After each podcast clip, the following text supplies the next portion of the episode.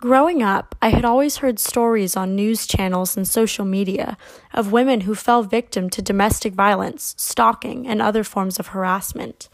I listened to these stories and took them in as they were told to me, but I never imagined them as being relevant to my own life.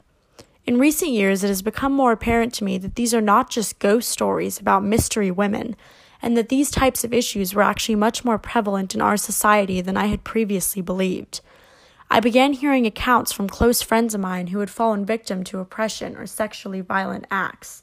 Some of these stories are more disturbing than others, but all maintain the same underlying meaning, that even in the year 2019, women are still oppressed and violated because of their sex on a daily basis.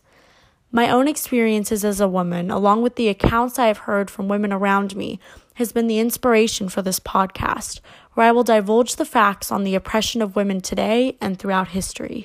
My name is McKinley Teixeira, and welcome to Girl Talk, Oppression Around the World.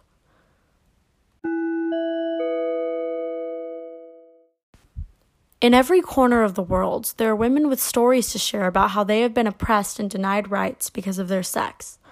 One specific story that struck me hard was a story about a woman from El Salvador. After being raped as a teenager and falling pregnant at the hands of her rapist, she also lost her baby, who was stillborn. After the child's stillbirth, El Salvador's police department began looking into her on suspicion that she had killed her own baby.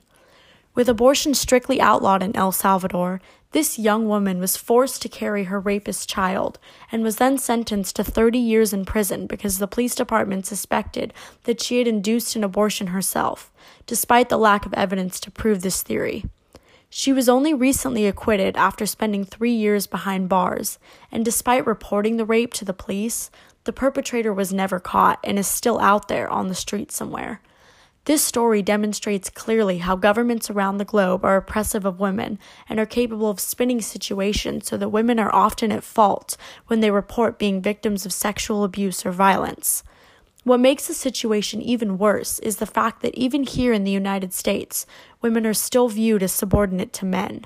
Despite the fact that the United States is supposed to represent freedom and opportunity and serve as a model society for other countries, we still fall incredibly short when it comes to promoting the equal treatment of women and combating gender-based violence and oppression.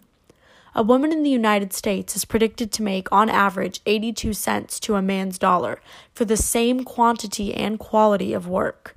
Furthermore, no country in the world currently has a perfect score on the United Nations Gender Equality Index, meaning that women are still oppressed to some degree all over the globe.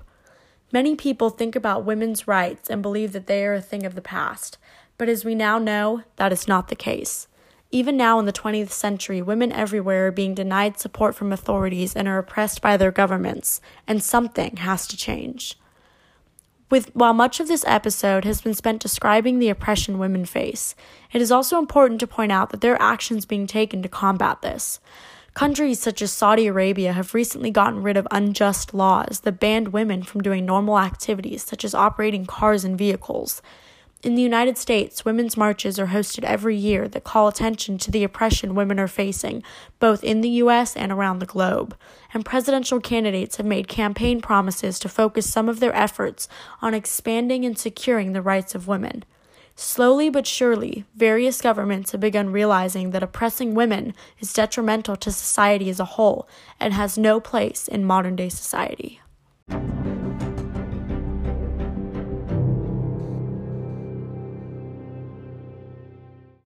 Having discussed some of the things being done to combat oppression against women, I would like to end this episode by saying that this fight is far from over. For centuries, women have fought for their rights, and the fight will never end until women everywhere are treated equally. I urge all my listeners to empower the women around them and listen to their ideas and thoughts, because they are just as valuable as that of men.